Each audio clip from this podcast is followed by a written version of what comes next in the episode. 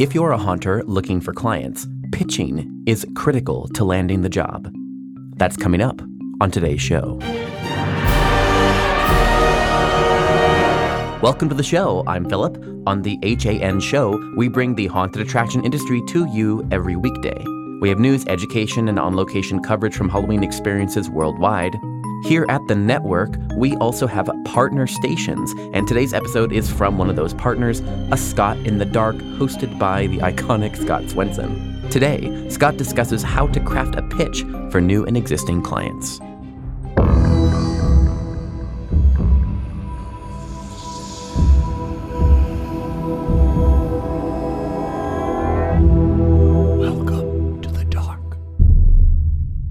Friends, and welcome back to A Scott in the Dark.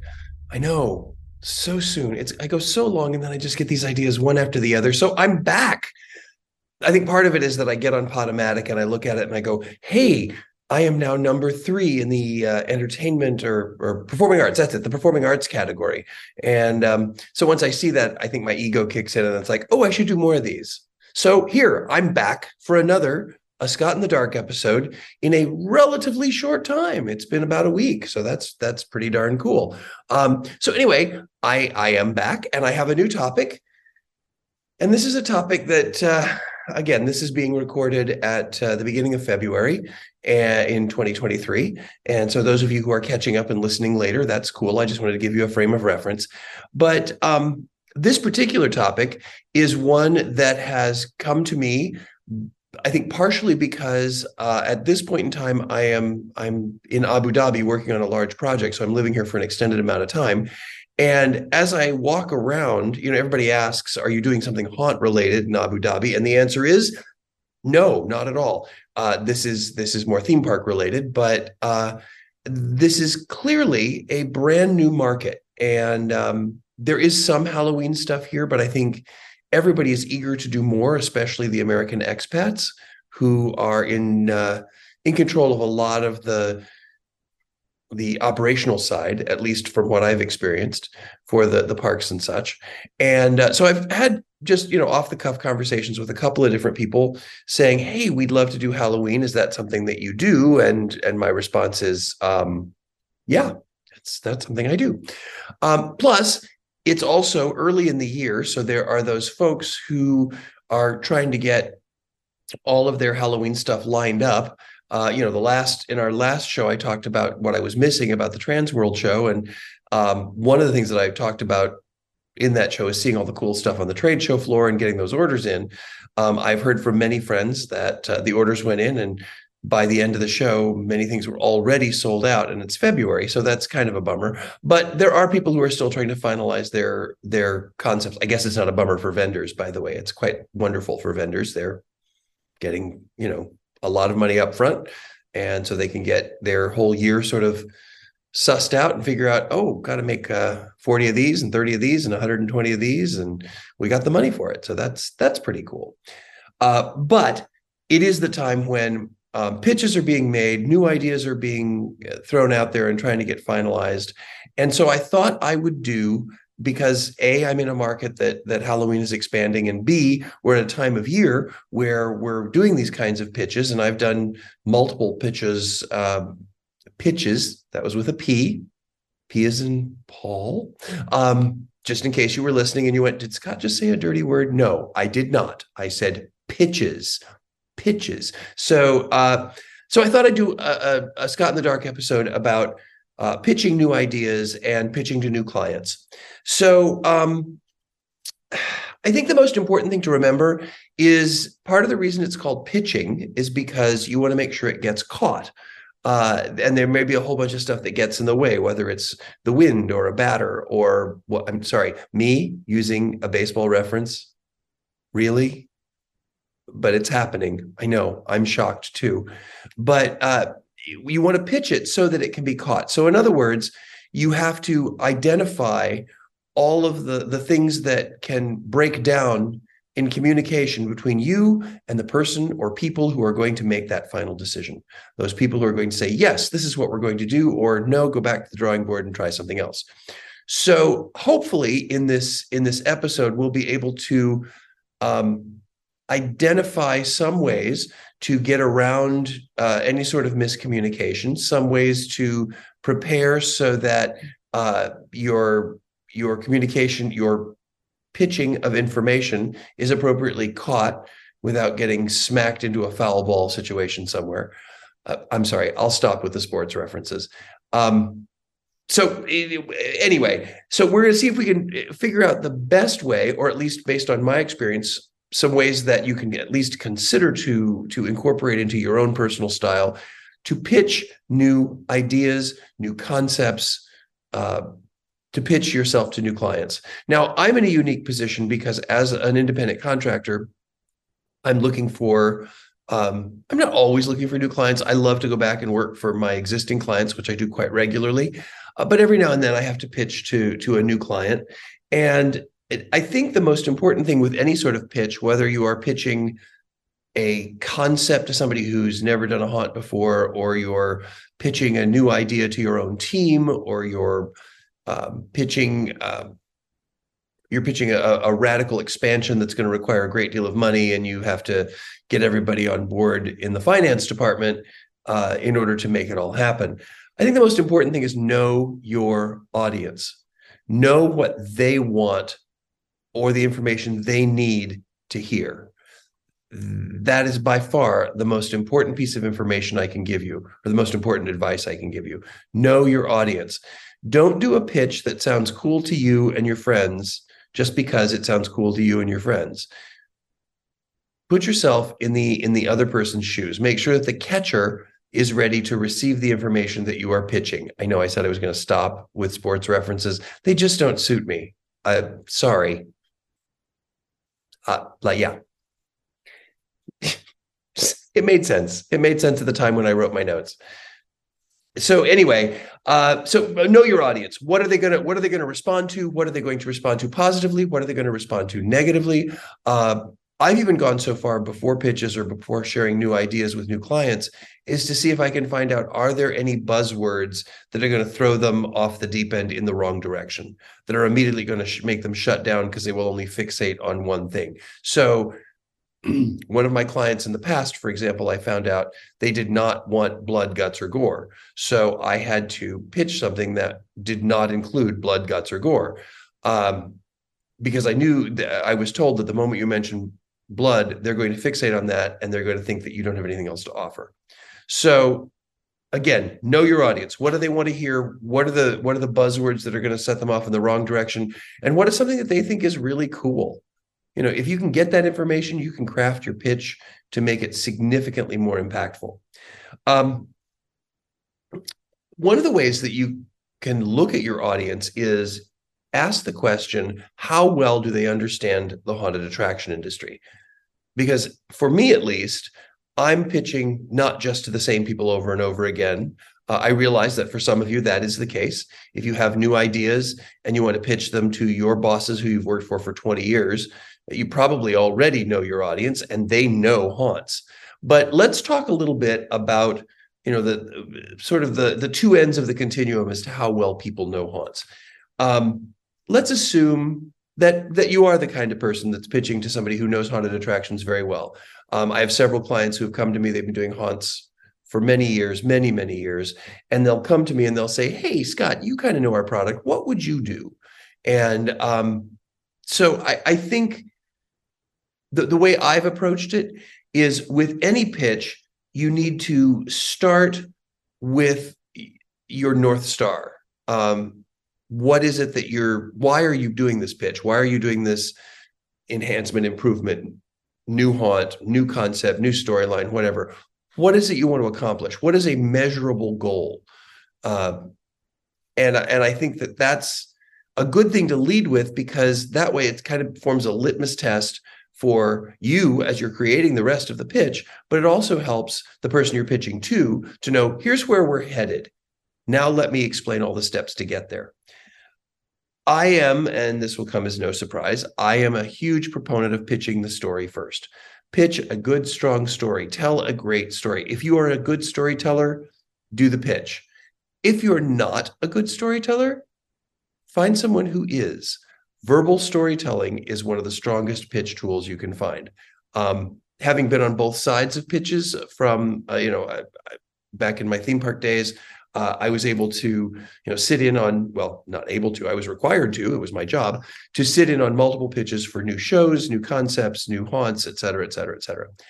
And one of the best pitches we ever got they did two things that were super smart. One they told a full and complete story.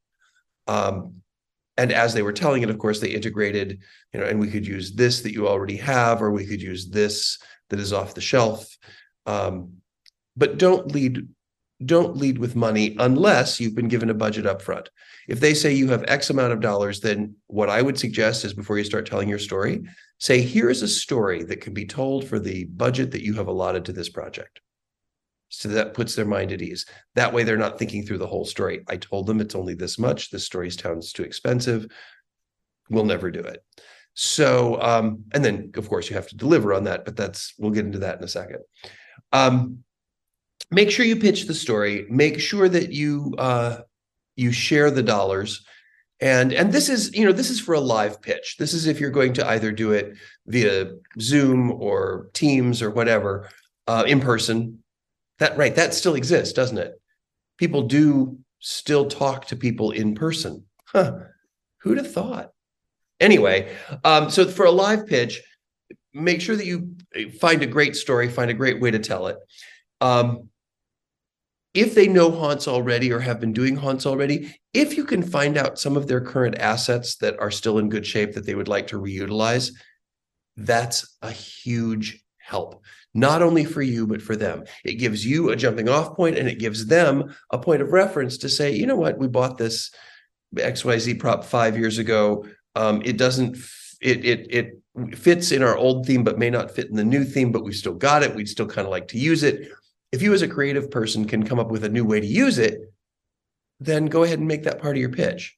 Say, you know, I know you've got this exploding tractor animation I don't know whether anybody makes an exploding tractor animation, but but uh, you've got this exploding tractor animation emanation that still works.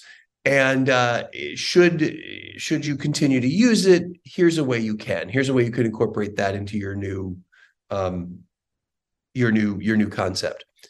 Also, if at all possible, get some sort of uh, ground plan of at least the building so you know you're telling a story that can be told in um, the number of or the the it can be told in the number of rooms that will fit in the space it's another thing that's kind of important as far as knowing their current assets.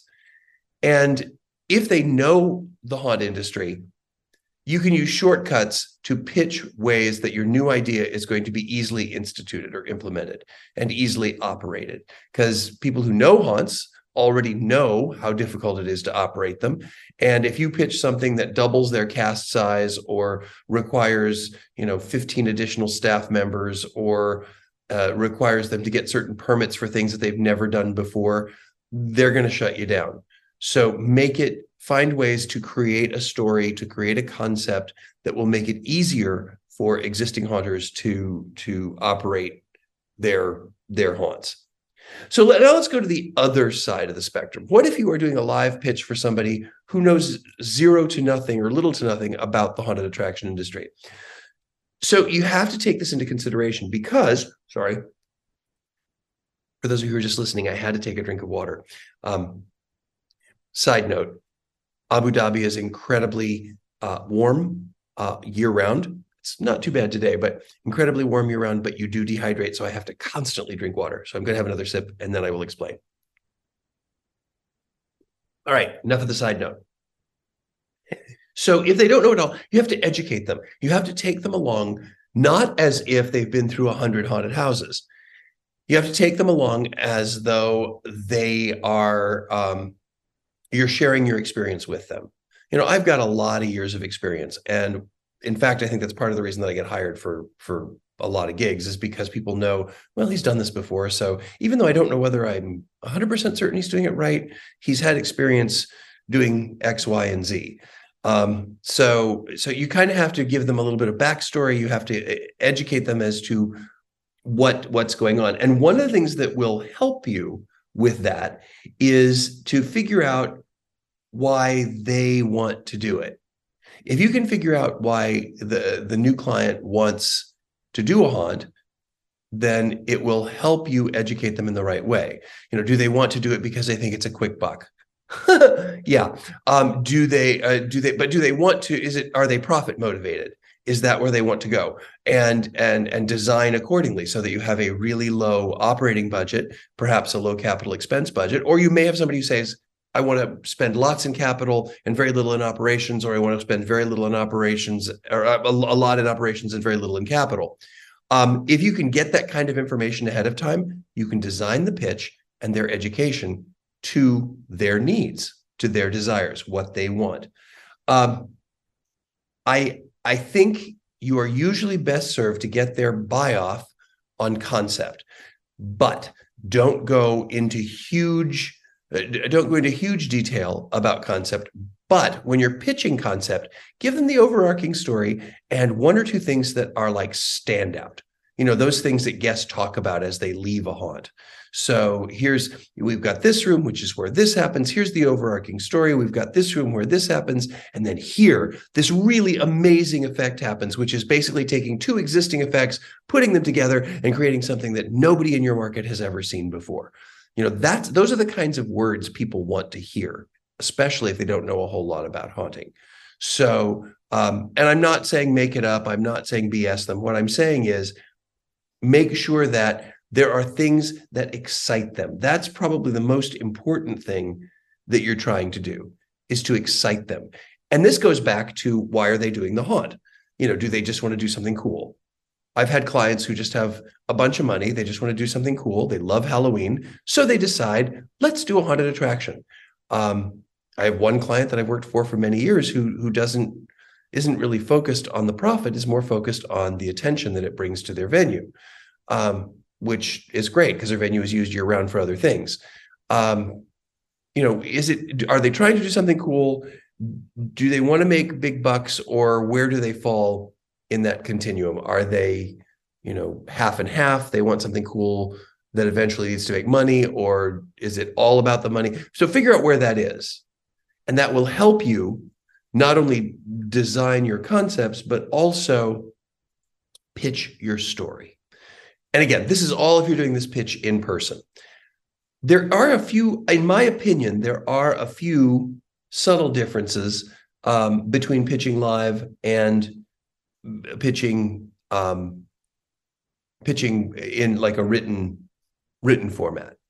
When you're pitching live, make sure that you think visual. Do not put together a bunch of PowerPoints, PowerPoint slides or keynote slides that you're just going to read to them. If you're just going to read to them, why not just have them read it?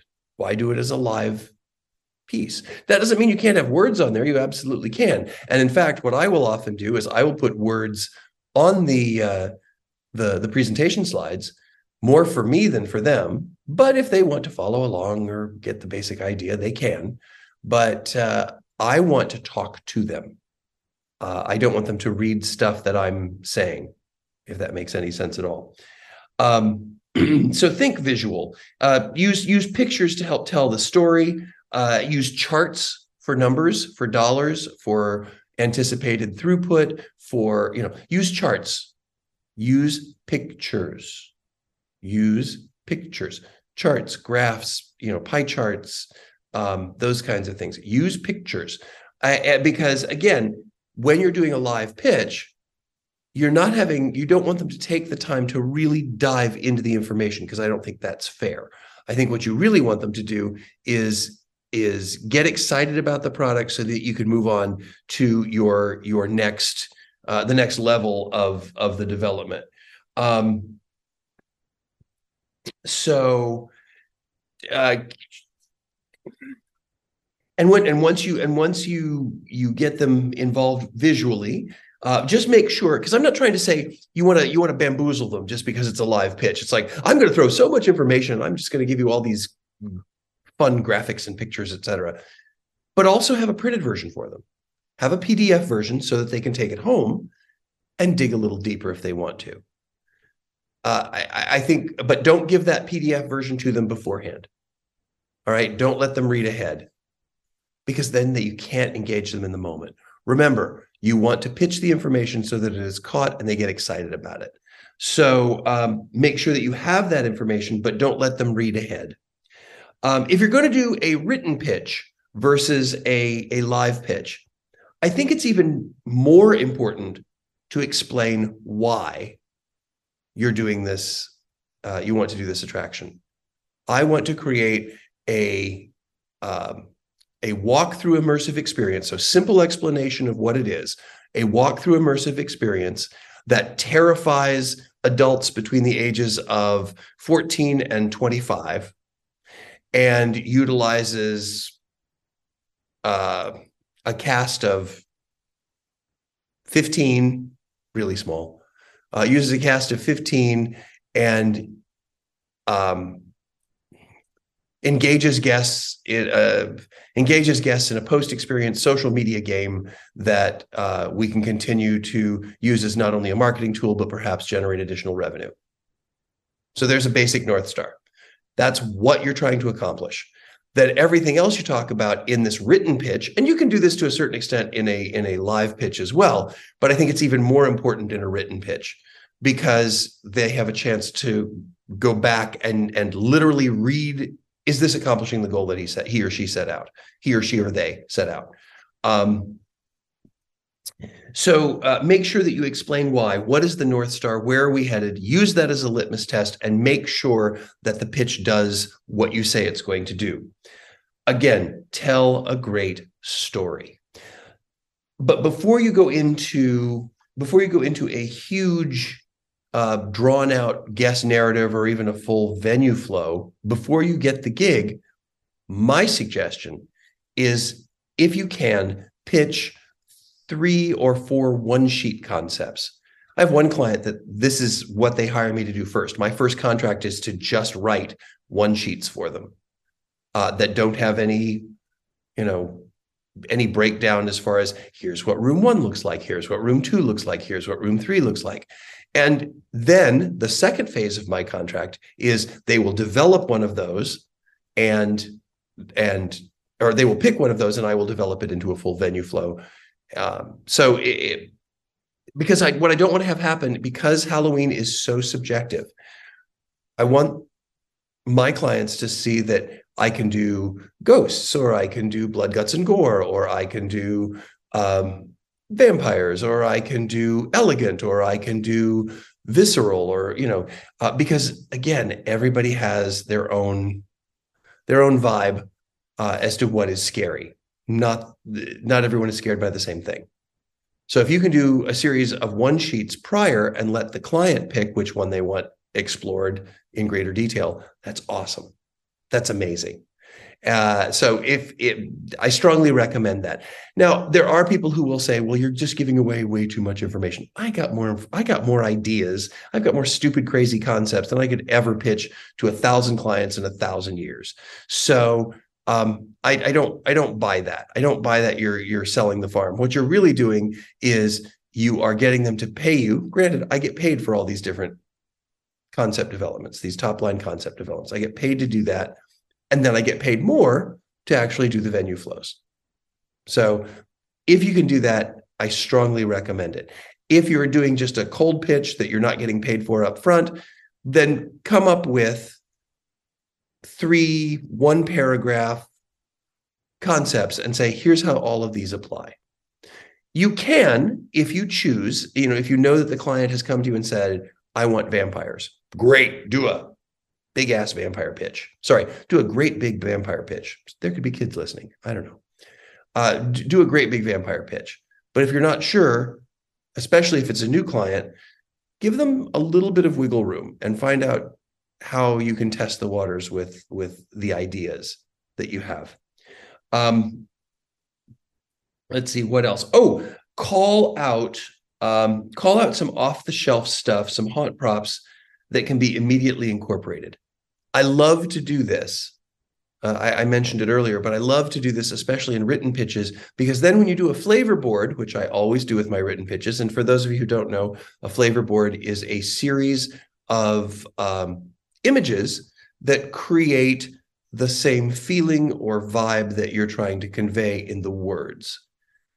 I have just recently started using um, some of the AI generators to create images for flavor boards, and those are really, really messed up and and and fun to play with. They're not they're not all I use uh, because I also like to include like if I know that a specific vendor has a specific mannequin that I think is really good, really strong, very realistic.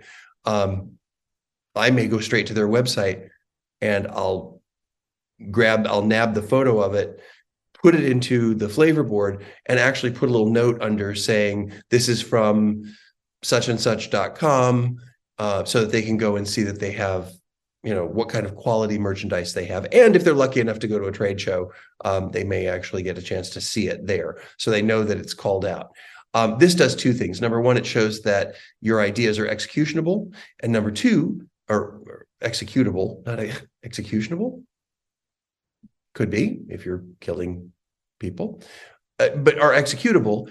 Uh, but they're also um, it also shows that you understand the industry and you you've done a little bit of extra homework or you have experience with various vendors and you know how to get stuff you know what to get um, you know what you like. So it it kind of helps you in both both directions.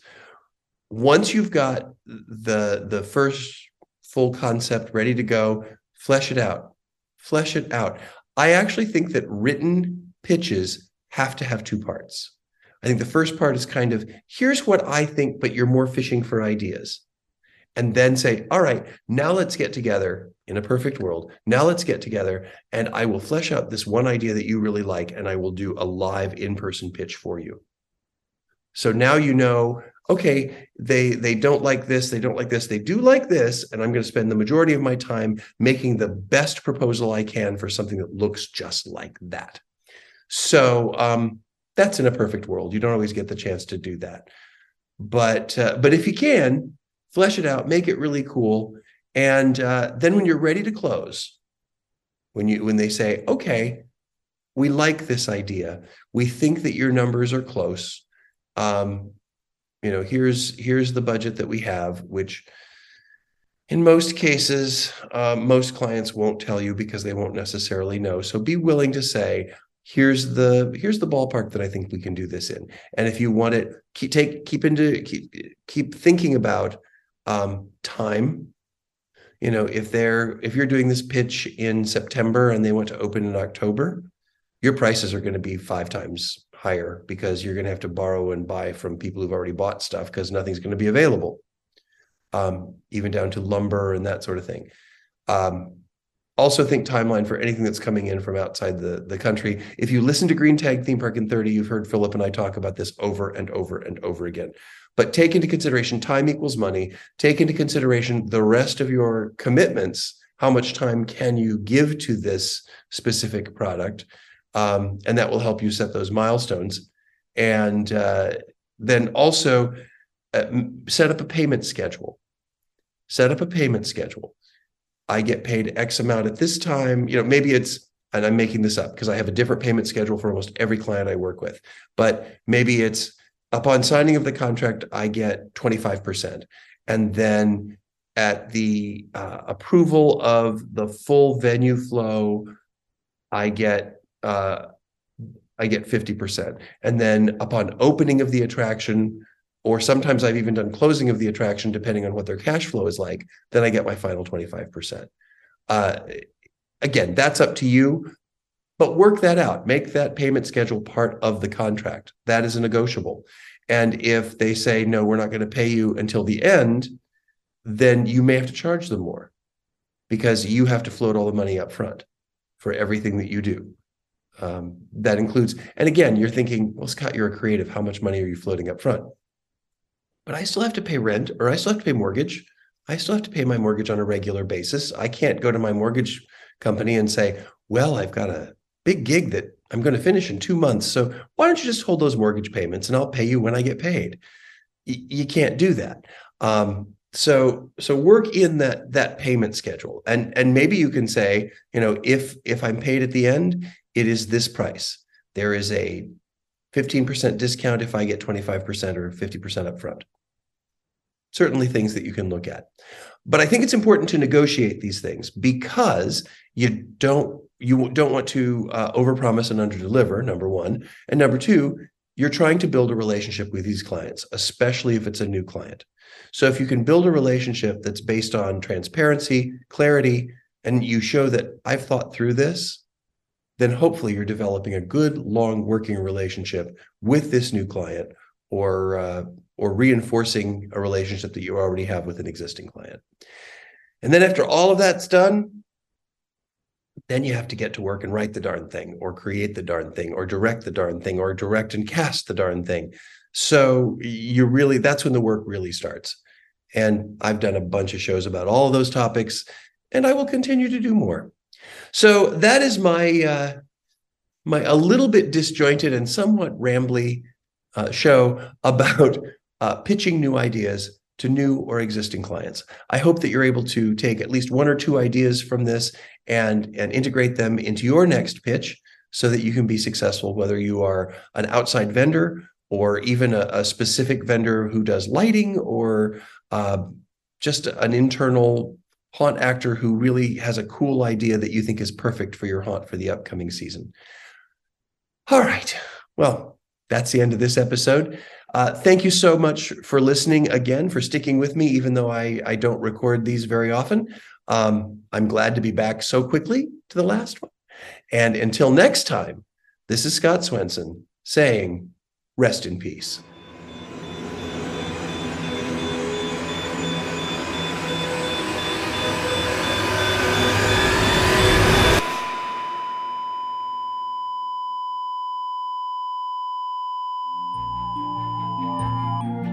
Today's episode was edited by me, Philip Hernandez, with post production by David Swope and original music composed by Chris Thomas.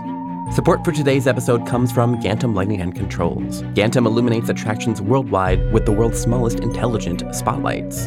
From Dark Hour to Netherworld, Super Mario Land to Hagrid's Bike, Gantom goes where other fixtures can't. See what you're missing with a free demo? Sign up at gantom.com slash demo. That's gantom.com slash demo. The HAN team includes Daryl Plunkey, Emily Louise Rua, Megan Spells, Gavin Burns, and Omni Adventures. Until next time, stay scary. This is a Haunted Attraction Network production.